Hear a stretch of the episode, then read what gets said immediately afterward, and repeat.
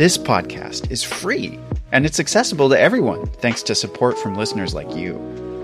If you value this show, please consider supporting its production by donating to our home, KUOW. It only takes a minute to give, and you'll be helping to support the production of this podcast.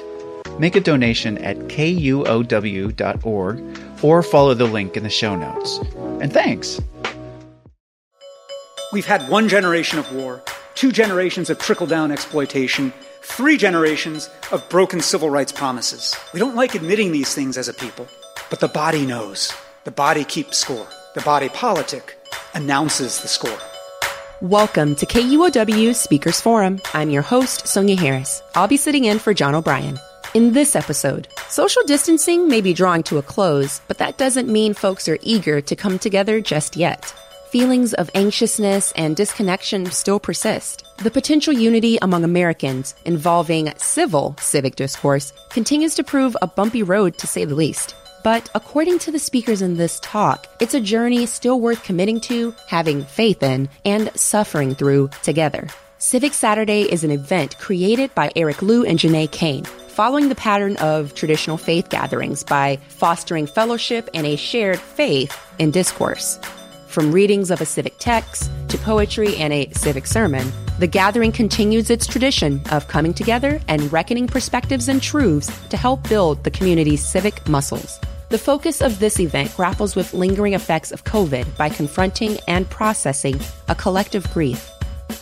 This event featured poetry from Seattle civic poet Jordan Imani Keith and music from Olivia Brownlee. Author and former speechwriter in the Clinton administration, Eric Liu, delivered the civic sermon. This hybrid virtual in person event was presented by Town Hall Seattle on August 7th.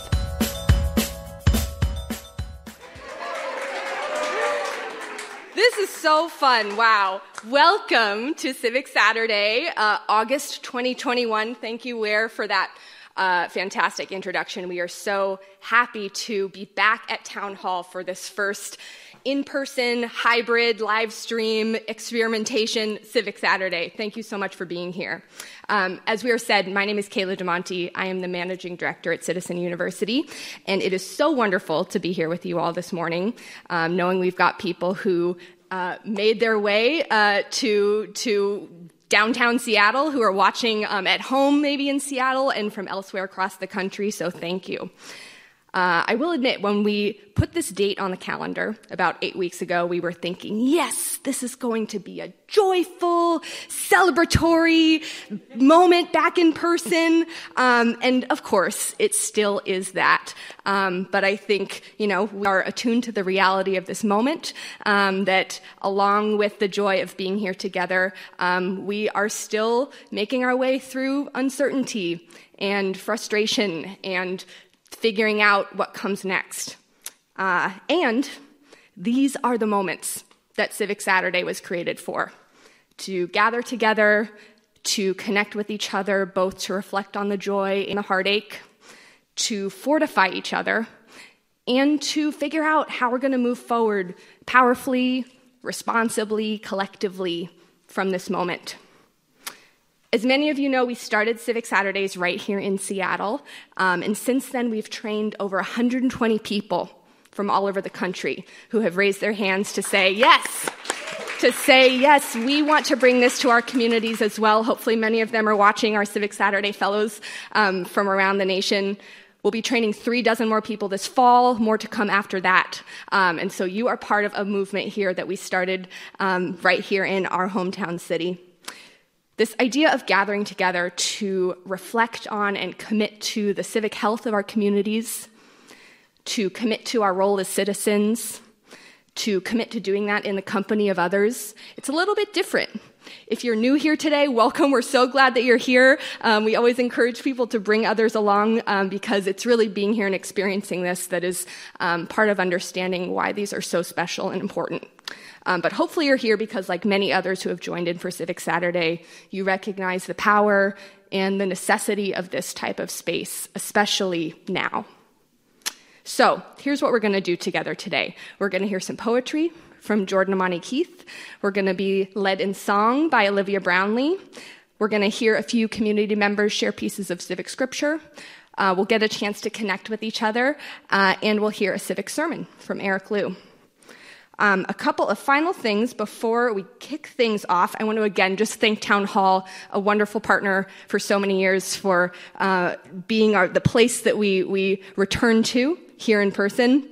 If you haven't found them yet, we also have some beautiful artwork posters from our friends at Amplifier.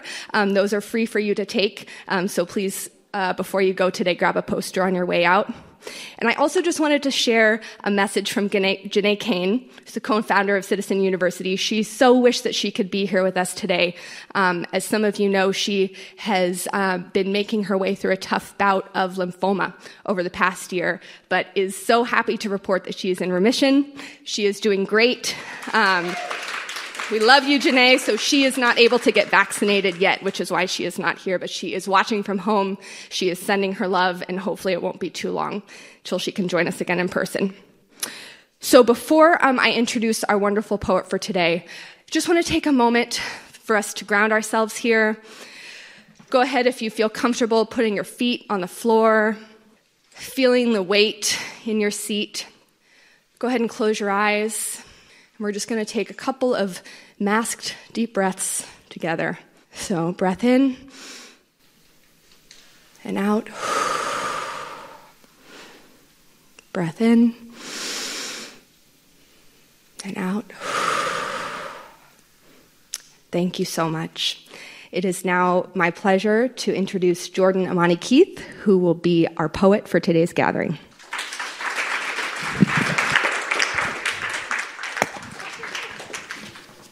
It's very strange to see you and not see you because there's so much light. Um, I need to hold silence for a second. I'm really thankful to be here. I am Seattle Civic Poet 2019 to 2022.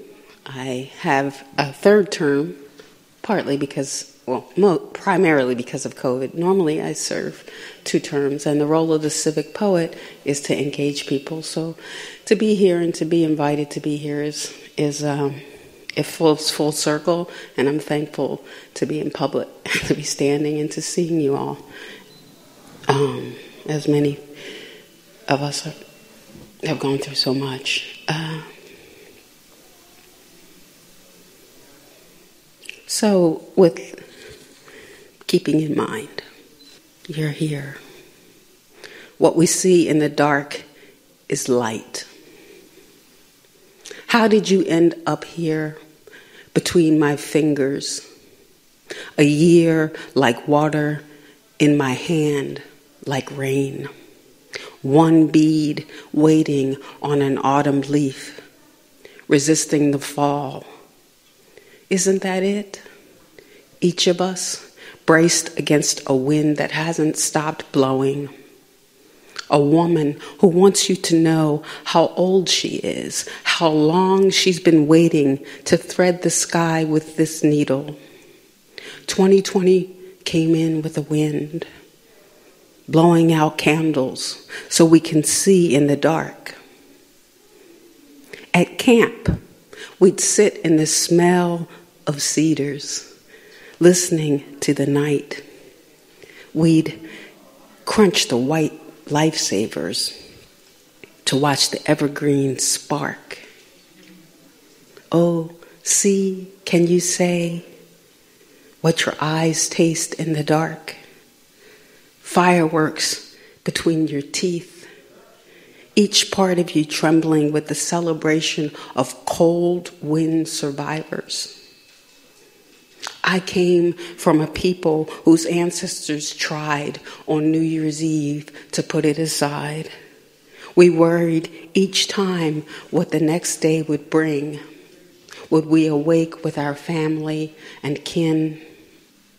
2020 came in with a wind. 2020's been blowing ever since. My neighbors are unknown friends who, in the beginning of loneliness, thawed. Seattle melted into the streets with hellos and how are yous that people really meant, perhaps. The distance, like improv, saxophones, and protests, made us a song walking. 2020 came in with a wind. 2020's been blowing ever since. Like leaves, we are, orange, dancing, holding the hand of rain. rising from our knees of smoke, saying, 2021, here we are. Becoming, that is what we do. Bust and boom, boom, boom, boom, boom, boom, boom. 2021, we are ready to dance. Thank you.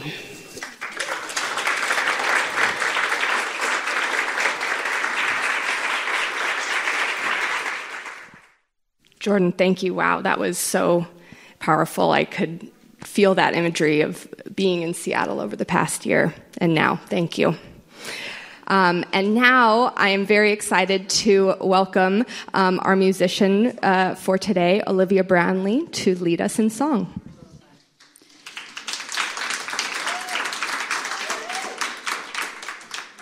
It's a little odd, isn't it? to be in a room full of people with the proposition of singing together. So I'm really grateful that Kayla did a little breathing with us earlier. I'm going to take it one step further. If you feel comfortable, why don't you go ahead and stand up? Let's get all of that energy flowing up through your feet, out the top of your head, and out into the room so we all know we're all here. Go ahead and take a deep breath. And then let it out on a new.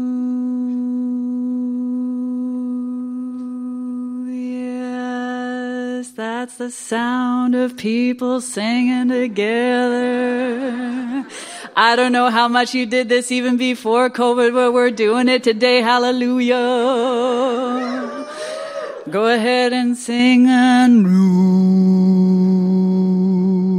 Oh, yeah, you can feel that low note getting down into the earth down in there. It feels really good. And just for fun, let's do an ooh getting into this mid range, into the nasal cavity. Go ahead and make a really ugly sound. Yeah, yeah, we love it. And just for fun, let's go. Uh, ooh, yeah. Whenever you're cheering at an arena concert, you get way higher than this. So don't think you can't sing out there because we go woohoo. Can I can I get can I get a woohoo? Oh, gosh, I love it.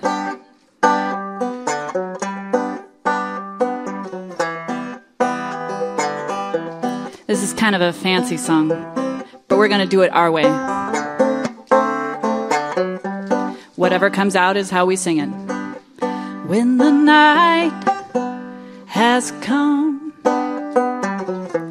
and the land is dark is the only light we'll see.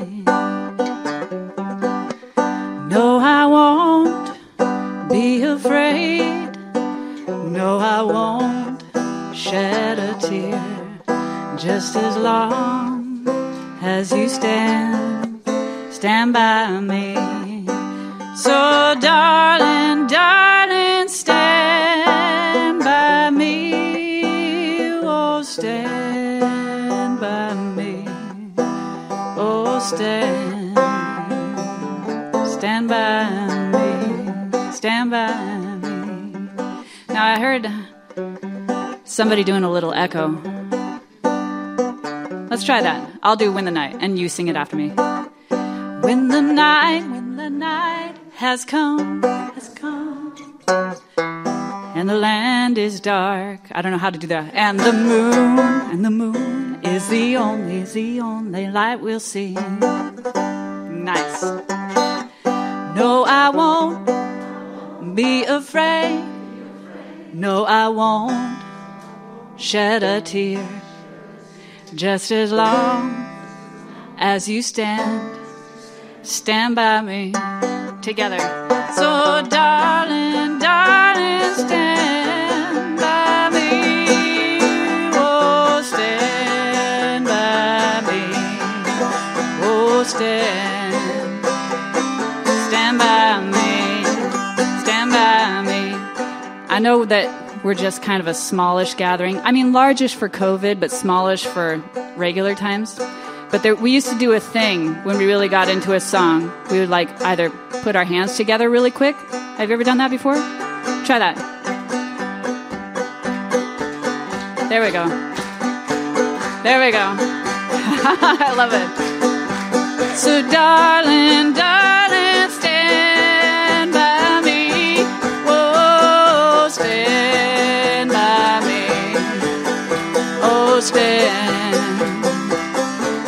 by me. Stand by me. Big finish. Oh, stand. Stand by me. Stand by me. We'll work on that. Nice job, guys. Thank you.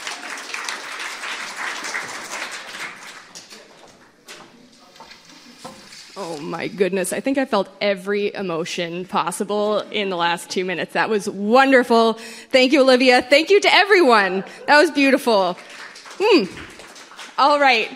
Uh, what I'd love to do now um, is we are going to have Eric Liu come on stage uh, to give his civic sermon, and before that, we're going to invite two community members, Emily and Gabe, uh, to come up and read us two pieces of civic scripture.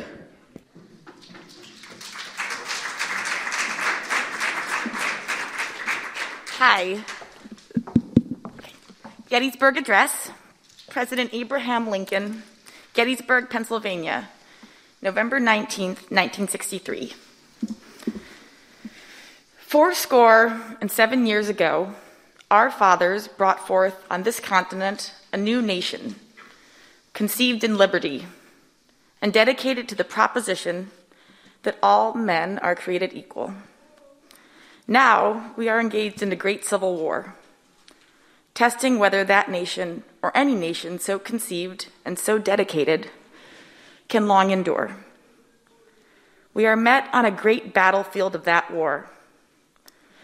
We have come to dedicate a portion of that field as a final resting place for those who here gave their lives that that nation might live.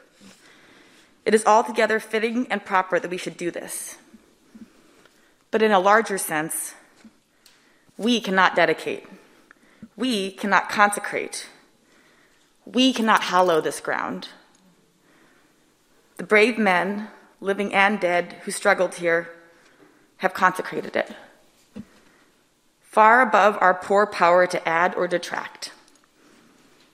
The world will little note nor long remember what we say here, but it can never forget what they did here. It is for us, the living, rather, to be dedicated here to the unfinished work which they who fought have th- here have thus far so nobly advanced. It is rather for us to be here dedicated to the great task remaining before us, that from these honored dead we, we take increased devotion to that cause for which they gave the last full measure of devotion that we here highly resolve that these dead shall not have died in vain, that this nation, under God, shall have a new birth of freedom. And that government of the people, by the people, for the people, shall not perish from the earth.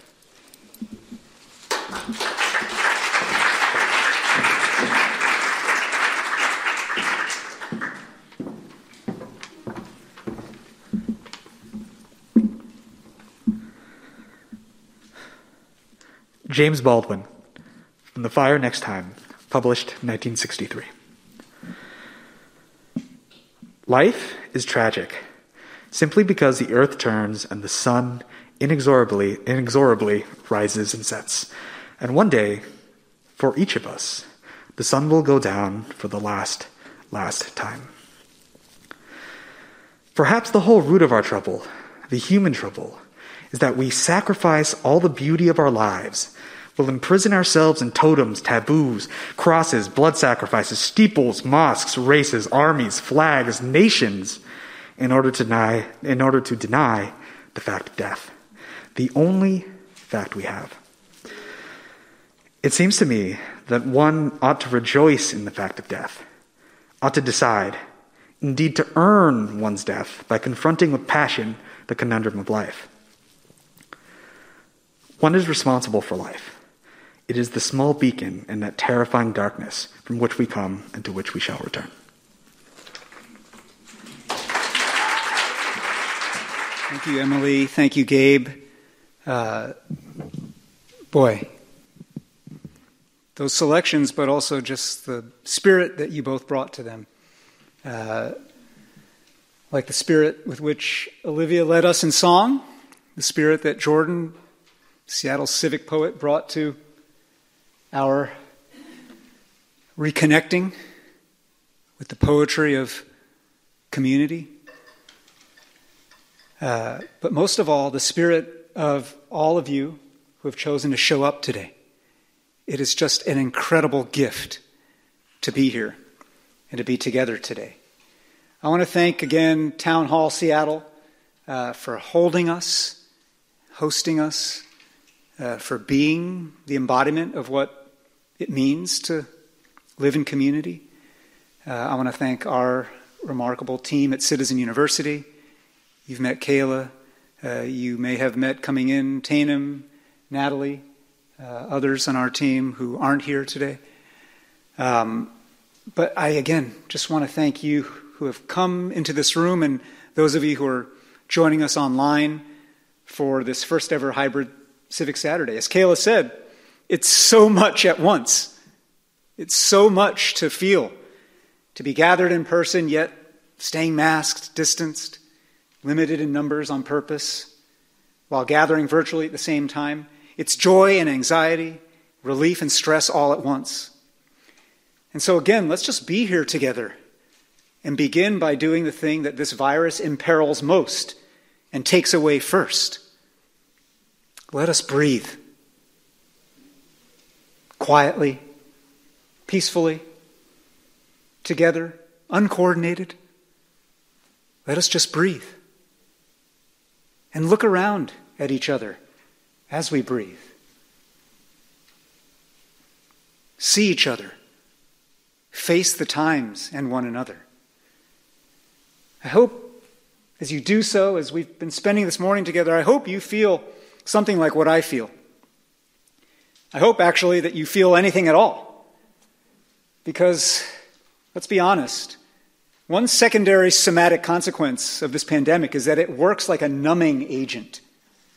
We grow increasingly numb to the problems that persist in every part of our society, numb to the new surge of cases and death in other places, numb to the dysfunction of national politics, numb to the failures of local politicians, numb to disinformation and misinformation online. The nerves of the body politic are dulled. Part of it, of course, is simple fatigue. But I believe something deeper is going on. The dissipation of spirit that occurs when grief and pain go unacknowledged and unrecognized. Acknowledgement and recognition are the amino acids of civic life, the sticky stuff that allows bonds of trust and affection to form, that allows the proteins of respect and dignity to emerge, feeding new compounds that give rise to a complex, adaptive, self governing system. I feel you. I see you. Take out I feel you and I see you, and the body politic de- degenerates rapidly into a mass of putrid mush. It degenerates into something quite like what we're seeing all across the land today. Let us then acknowledge and recognize our common grief. Not all of us have lost someone to COVID, but all of us have lost something a job, a home, a sense of belonging, a feeling of being fully human. What have you lost? What have we lost? After someone we love dies, we might yearn for the past. But what we grieve is the future a shared future that can no longer be. To dampen the ache of that grief or to escape it altogether, we often turn our gaze backward. My mother died this March of cancer. I drive over to her condo a few minutes away, where she spent her last year and a half. I water the plants that she had selected for her garden the ground rose and the heather, the tall grasses and the tree peony that blossomed soon after she passed. After a while, I come in and sit across from her comfy green chair in the corner, and I recreate the small sensations of care and fleeting contentment, the micro routines of daily living that we made and tried to sustain as her body weakened. After a while, still sitting there, I finally exit the realm of memory and come face to face again with the future that does not include her. Then it is time to get on with my day. What an American thing to think. Places to be, meetings to, meetings to go to. But getting on and moving on is not something we simply get to do by saying it's time. It's something we earn by putting in the time. Our country today is awash in unanswered, festering grief. What have we lost? Too much to count, yet too much not to account for. Among the many ways we've been failed by our leaders during the pandemic elected leaders, technocrats, business chiefs, people of faith, you name it. Perhaps the most damning is how they have failed to lead us in grief.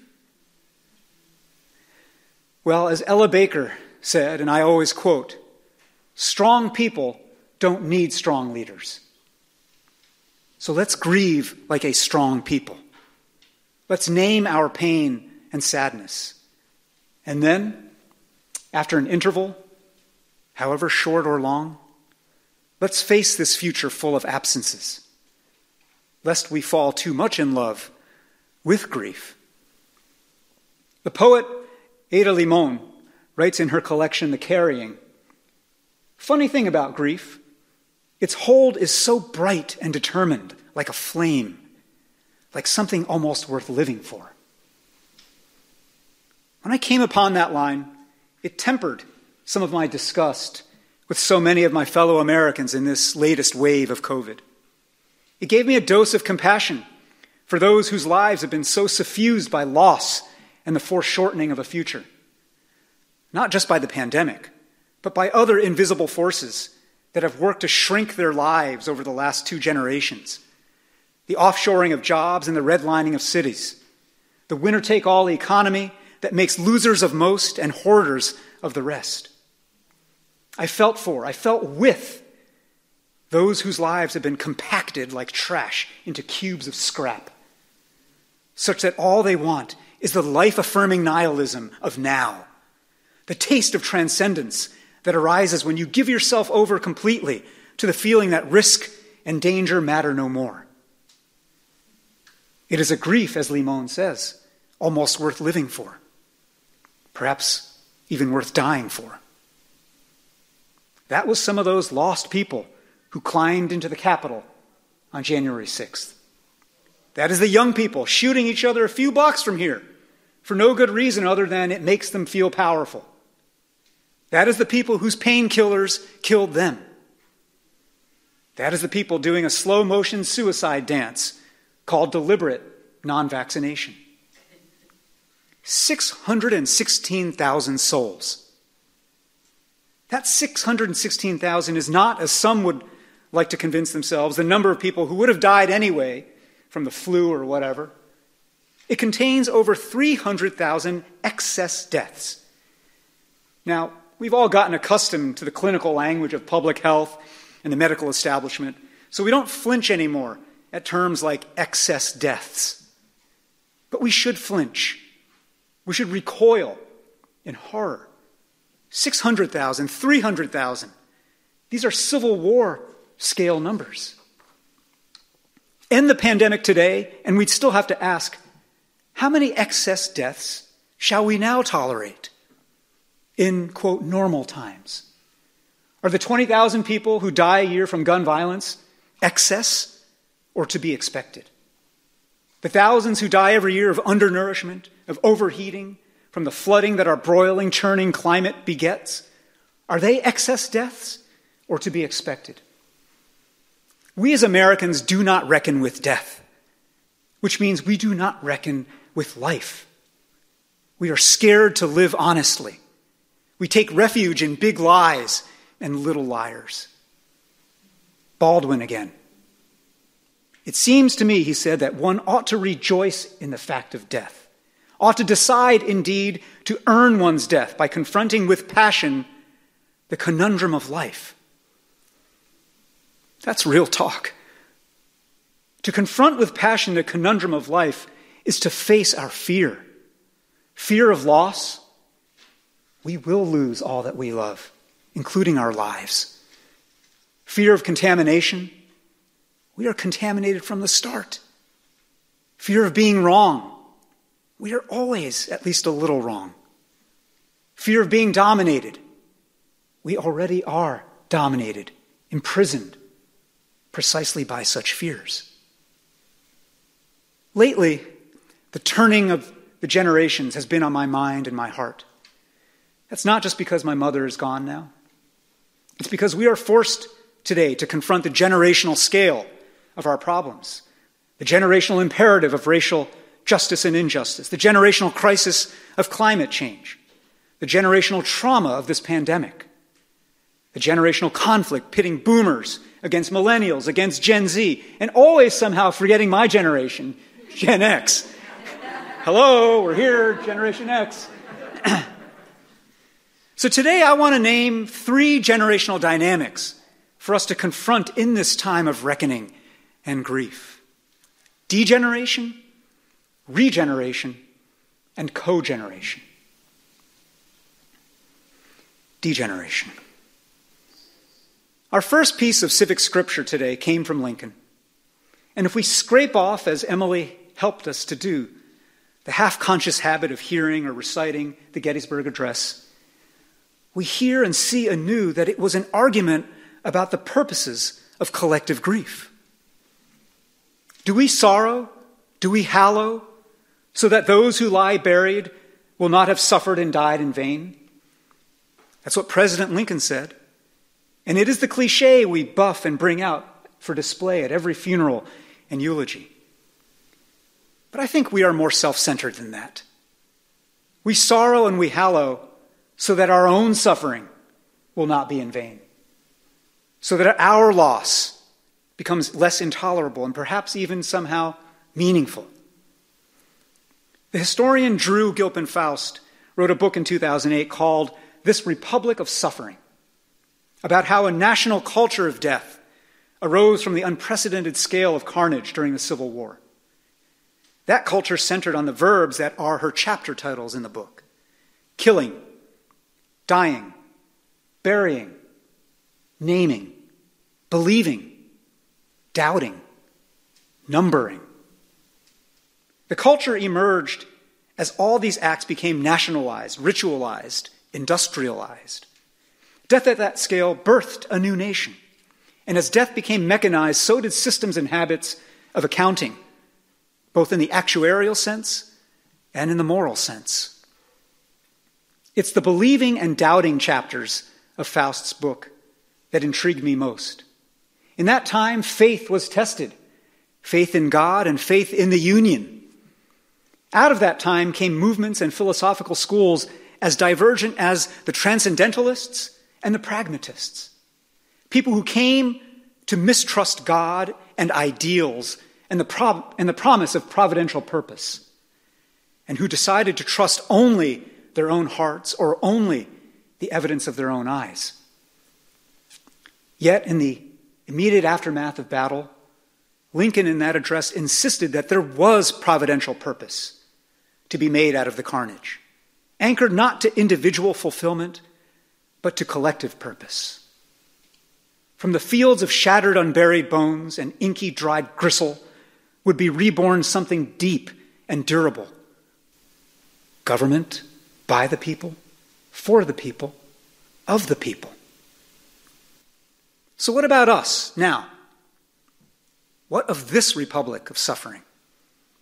The age of COVID is a petty, play acted civil war, setting brother against brother and sister against sister, sending people to actual deaths. But this civil war has no purpose.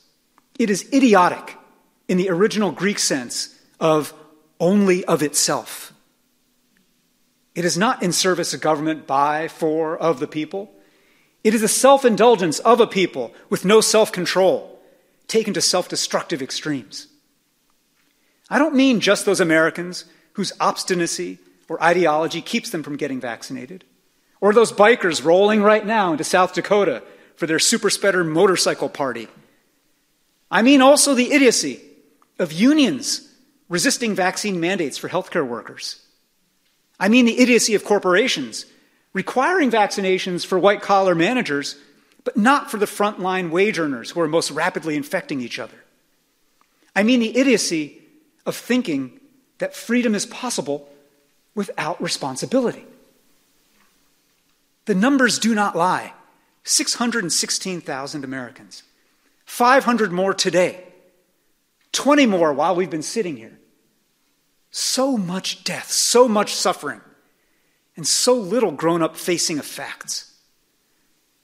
We Americans respond to this massive death in ways that befit a mass popular culture made out of mashed up pieces of leftover make believe. We pretend. We think magically. We wish upon the star of our narcissism. Before we failed to face the facts of COVID, we failed to face the facts of 9 11. And in four weeks, we will make a show of commemorating 20 years since that terrible bright morning. And yet, we'll make no effort to say how little we have to show for 20 years of war, of undeclared war. We will not face the fact that while 1% of Americans fought those 20 years of war, a compensatory militarization of everything else took root in our society from police departments to MLB games to SUV design to video games and fashion and to our entire politics. We aren't facing the fact that it's not just right wing insurrectionists who feed secession and disunion, it's many young people on the left who feel little attachment to this country. It's complacent people of wealth who have padded their privilege during the pandemic and want just a little more cushion between them and everyone else. We've had one generation of war, two generations of trickle down exploitation, three generations of broken civil rights promises. We don't like admitting these things as a people, but the body knows. The body keeps score. The body politic announces the score. We are the living definition of degeneracy and decay. But life teaches us that degeneration is also the precursor to renewal. From decay and decomposition comes the new garden. And so let me speak now of regeneration. When right wing activists mobilized this summer to keep critical race theory from being taught in schools, my mind went not to their bad faith fear mongering or to the tenets of CRT itself. My mind went to the people who bought what those activists were selling. What do they fear? Do they fear that they will lose their children? That kids in red states will be won over by Marxist POC social justice, social justice warriors? That their kids might be indoctrinated upon contact with other worldviews? That white children will stop loving their parents if the parents admit there's even an iota of truth to the proposition that for most of this country's history, our institutions have been tilted to advantage white people? Do they think their children will be made to hate them and can be made to hate them so easily?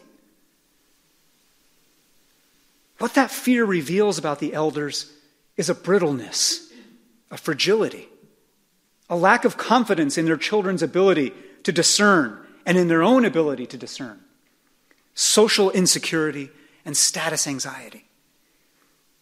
But now, with curiosity rather than judgment, ask yourself this How much does such brittleness, lack of cultural confidence, insecurity, and status anxiety drive the excesses of your part of the ideological spectrum? If your reflex is to say not at all, because to concede an iota of, of plausibility to that proposition would put racists and anti racists on the same moral plane, then you are evading James Baldwin's challenge to live complexly. Regeneration begins with inviting each other to see and say what they are scared of, what we are scared of. It begins with love, a civic love that is not naive about our degeneracy and its causes, but is not so cynical as to lock ourselves into degeneracy. This is something that I think the younger generation is better at than their elders, than I am. Consider how the teammates of the U.S. gymnast Simone Biles responded when she said she could not continue in the Olympics. They cried at first because they were scared. It's scary to see the person you depend on say that they're scared and unable to go on. But that moment is the beginning of adulthood. Biles had to separate to protect herself. Her teammates chose by instinct to love her to surround and support her, to call her decision courageous. I admit, I had a different first reaction, one of disbelief that Biles was letting down her teammates like that. But then I learned as I watched these young people, the rest of the team, midstream still in competition, didn't have the luxury of a pause or a breath. They regrouped and rearranged themselves and competed. And when it was over, they said they had won that silver medal by which they meant they had truly earned it because the person who usually carried them wasn't able to. The U.S. women's gymnastics team reconstituted itself and regenerated, converting loss into a triumph. Can the team we call the United States do the same? It's hard to imagine today. But imagination is exactly what's required in the work of regeneration. I saw a documentary the other night about hallucinogenic mushrooms. This is not research for anything, it was just on. It was just on. and how, in managed doses, these magic mushrooms can help neurons regenerate in Alzheimer's patients. Connections once severed are being made anew in these aging brains. What is the body politics version of a psilocybin mushroom dose? So that we can make connections that our collective mind has stopped making between left brain and right. I'll tell you what it is friendship born of shared suffering. My friend Lennon Flowers runs a nonprofit called The Dinner Party, which gathers people in their 20s and 30s who have experienced the death of a loved one. At the top of their website, it says right there, We know what it's like to lose someone, and we aren't afraid to talk about it. And they invite people to find friends and join dinners organized to help people talk about it. And these friends are strangers. They are people who've come in search of the same thing. These gatherings used to be in person, and of course, they've been virtual during this time. And like Civic Saturdays themselves, which had to make that transition, they still work because they are a form of invitation, like this has been a form of invitation that strangers, and especially grieving strangers, need. Invitation.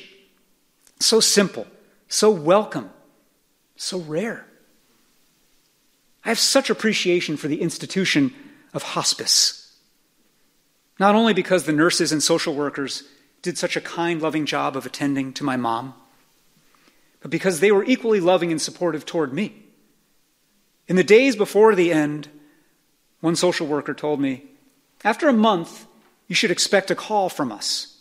We will offer you three grief counseling sessions. And about a month later, I got that invitation and I accepted it. That led to deeper friendships. Not with the counselor, who by policy could not counsel me any further, but with my own friends, with neighbors, colleagues, with whom now I could share some of what I had learned, learned from this sadness. How few Americans get this gift.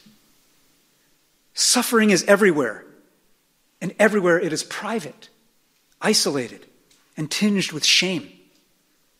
Shared suffering is not just suffering that happens to a lot of people simultaneously.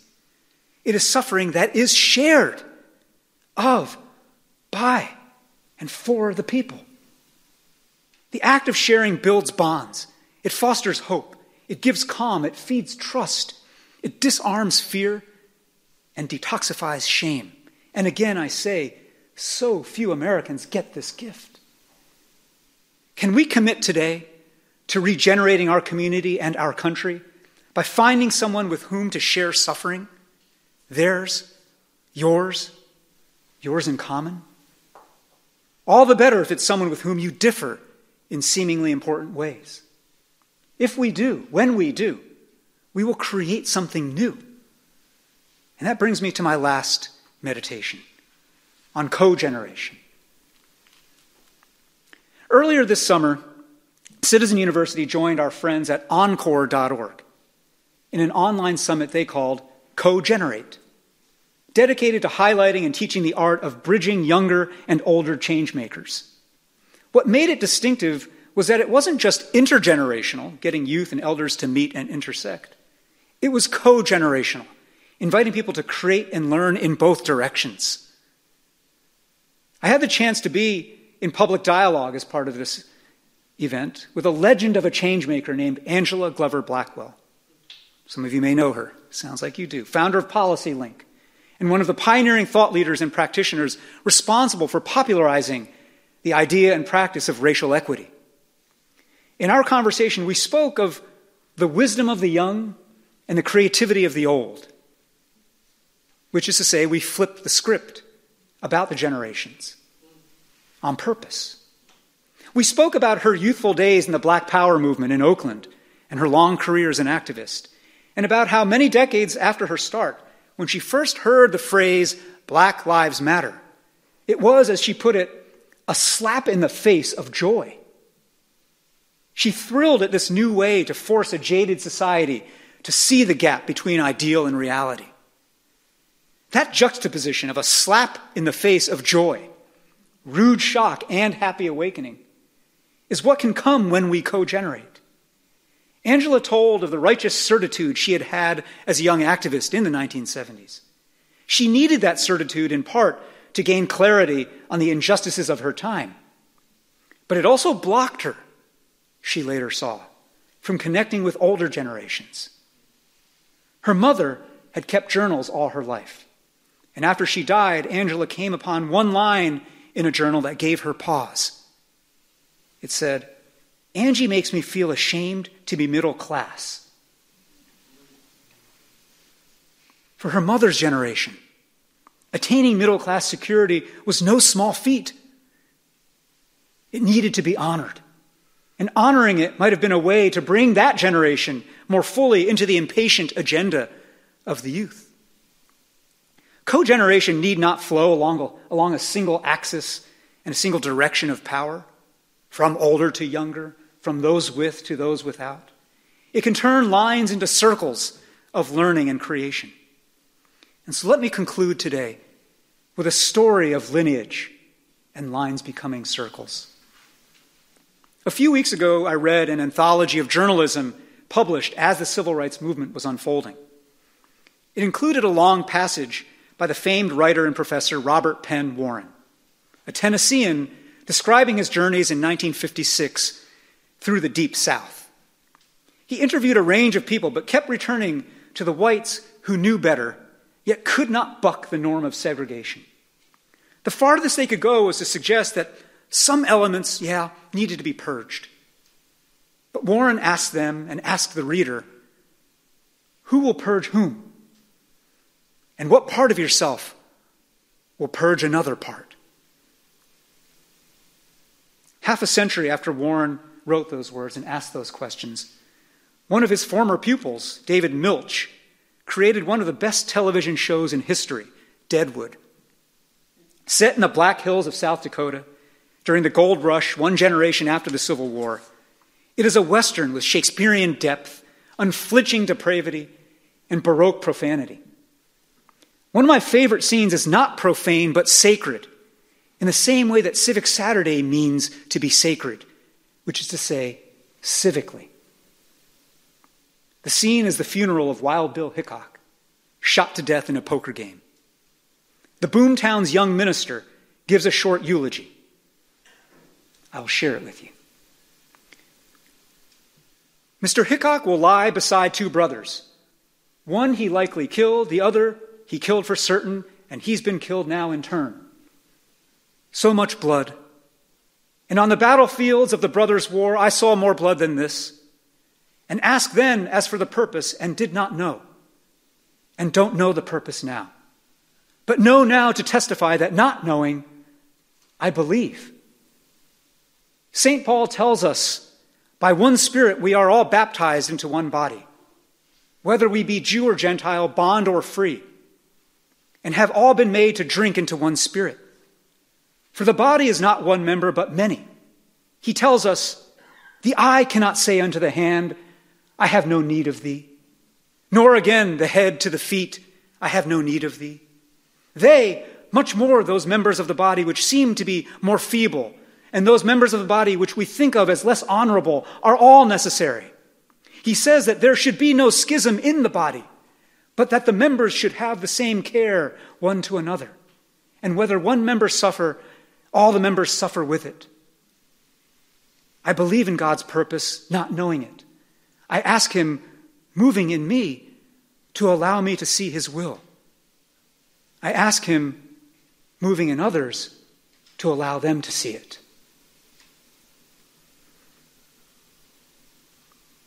You do not need to be a believer in God to believe that this is one of the great statements of what it takes for people in pain, set against one another in Darwinian struggle, to co generate the miracle called a self governing community. It takes faith in each other. I met David Milch in 2005 on the set of Deadwood. I was interviewing him for my book about great life changing mentors called Guiding Lights. I'd wanted to write about him as a teacher on the set of his show. He wanted to talk only about how Robert Penn Warren had formed his eye, his ear, his ethical core, his ability to see and seek contradiction and complication. Today, David Milch is in the grip of Alzheimer's. He has spoken publicly about what he is losing, how he still tries to work, how challenging, challenging it is to make the daily accommodations to the forgetting. And though I've not talked to him since that day on the set 16 years ago, I feel now obligated to sketch a line of descent, to act as a steward of the ancient idea that Robert Penn Warren put into prose, that David Milch turned to poetry, and that each of us now is called to live out so that it does not perish from the earth. The idea that we are all of the body. We cannot excise one another. We cannot purge one another. We are responsible for one another. So we might as well create one another. Each of us, every one of us here, can tell a story of civic genealogy, lines of descent like this. And all the stories reduce to this I see you. I feel you. I am kin to you. Thank you for bringing Civic Saturday back today to life in three dimensions, in living color and texture, across time and space, yet still rooted ultimately in place. That's how we got to do it. Let us commit today to live that way, together, every day. Thank you.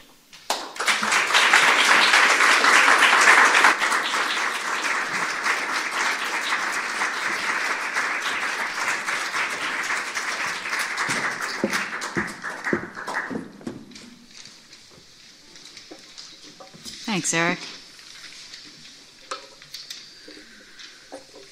All right.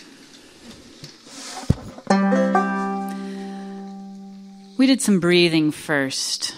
And then we did some singing together. Why don't you stand up again as you're willing and able? Remember your feet. Oh, yeah. I'm going to do a.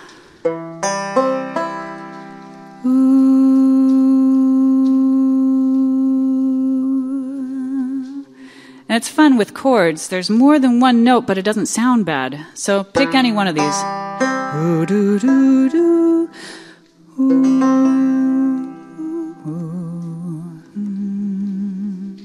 Isn't that nice?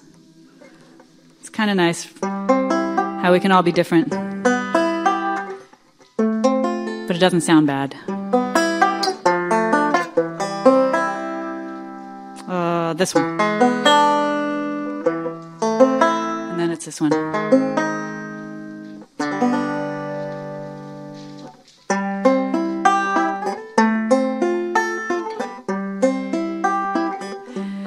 I see trees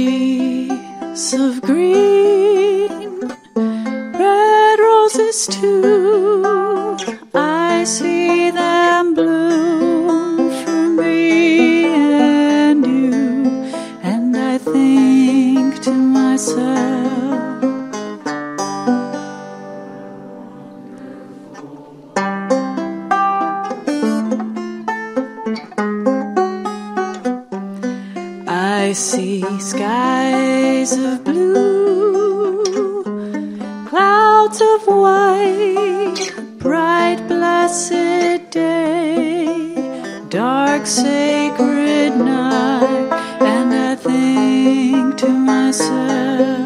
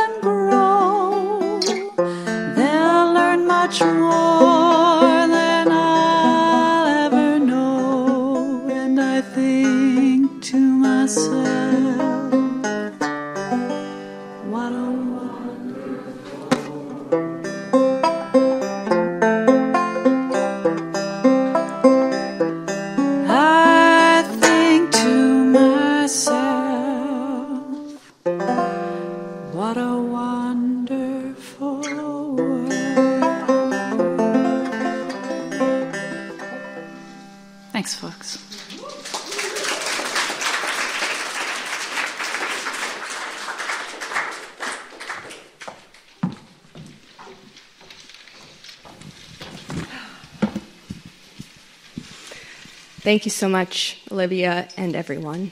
Thank you, Eric. I just feel so moved from what I've heard today. Um, I hope you are all feeling that too, and you at home as well. Um, the last couple things we are going to do today, we are going to have a moment to um, hear Jordan come up one more time and close us out in poetry. And then after that, we're going to be breaking into civic circles. Um, so for those who would like to stay, um, after Jordan um, shares her piece, um, we will share what the prompt is and have some time to connect with one another in conversation. For those watching at home, um, you should have received a Zoom link. We will be doing virtual civic circles as well, um, so hope you will join in for that. Um, Today's gathering will be shared on Civic Saturdays or uh, Citizen University's YouTube page if you'd like to watch again or share with others. We will also post a copy of Eric's civic sermon on our website. So, uh, in a moment, we will be gathering together, and prior to that, would love to invite Jordan Imani Keith one more time to come share poetry with us.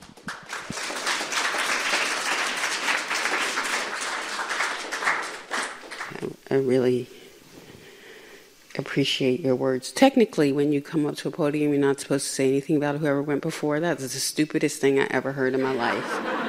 Like you're still living in it. It was amazing. For me, I'm gonna just say for me. So that's I can't. I broke a rule. Surprise. Um, I want to share this poem with you uh, because, um, and I want to shout out to my friend who I haven't seen in a long time, Rita over there. I um, write a lot about water. It's it's um, become an obsession, which is a good thing because like we'd all be dead. You know, there's that whole breath water thing. But I work for Seattle Public Utilities, and I'm also I wear two hats. I wear a lot of hats, but I wear I wear a hat as Seattle Civic Poet. So I was asked to write a poem, and it happened to be the folks that asked me to write it were my employer also.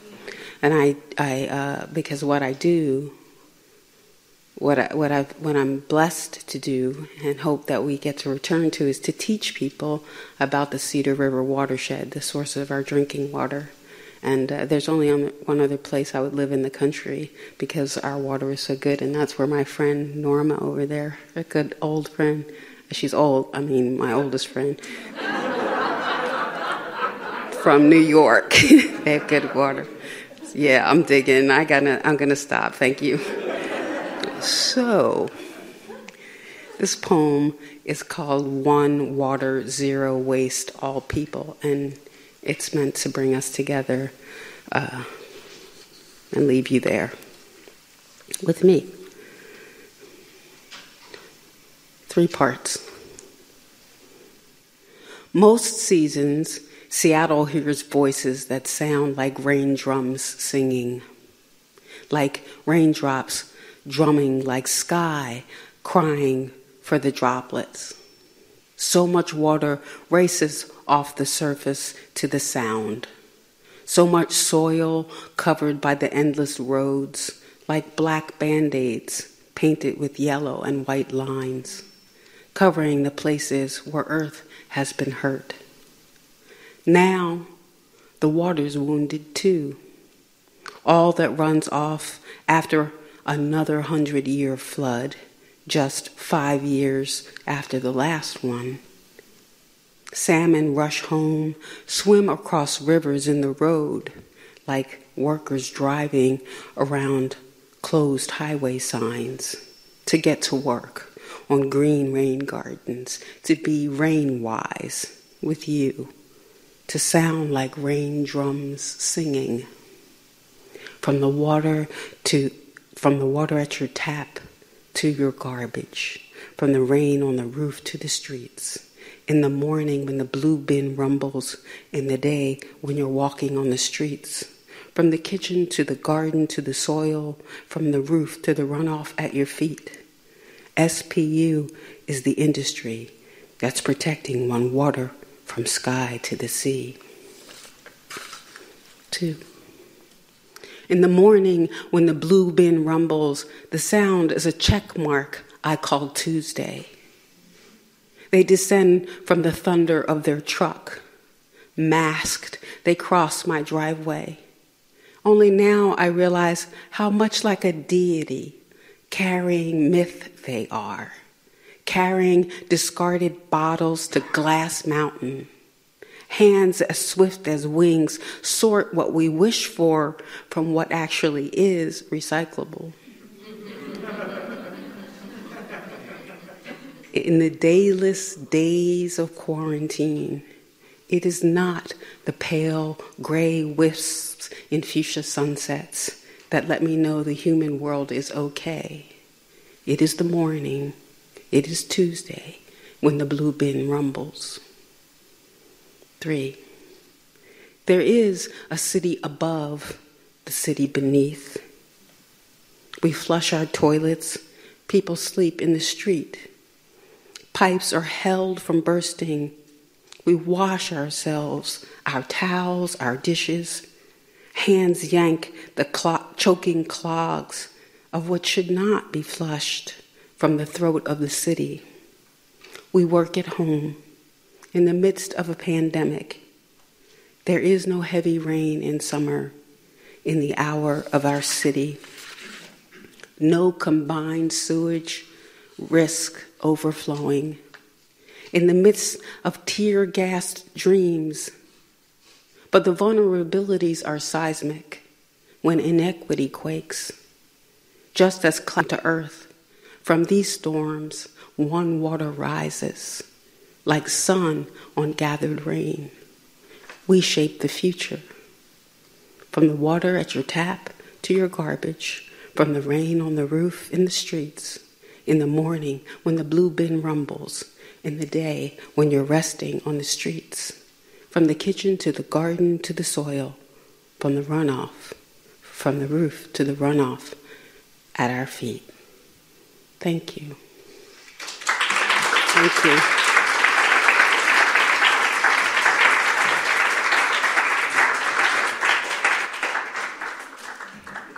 Um, wow, thank you for bringing us back to that realness, Jordan. Uh, we are now going to wrap up the formal part of the program and turn it over to Civic Circles. So, wanted to say thank you so much again to Town Hall. Thank you, Jordan, Olivia, Emily, and Gabe, Eric, the Citizen University team, Amplifier, Take Some Posters Home. Thank you to all of you here for coming here today, for watching.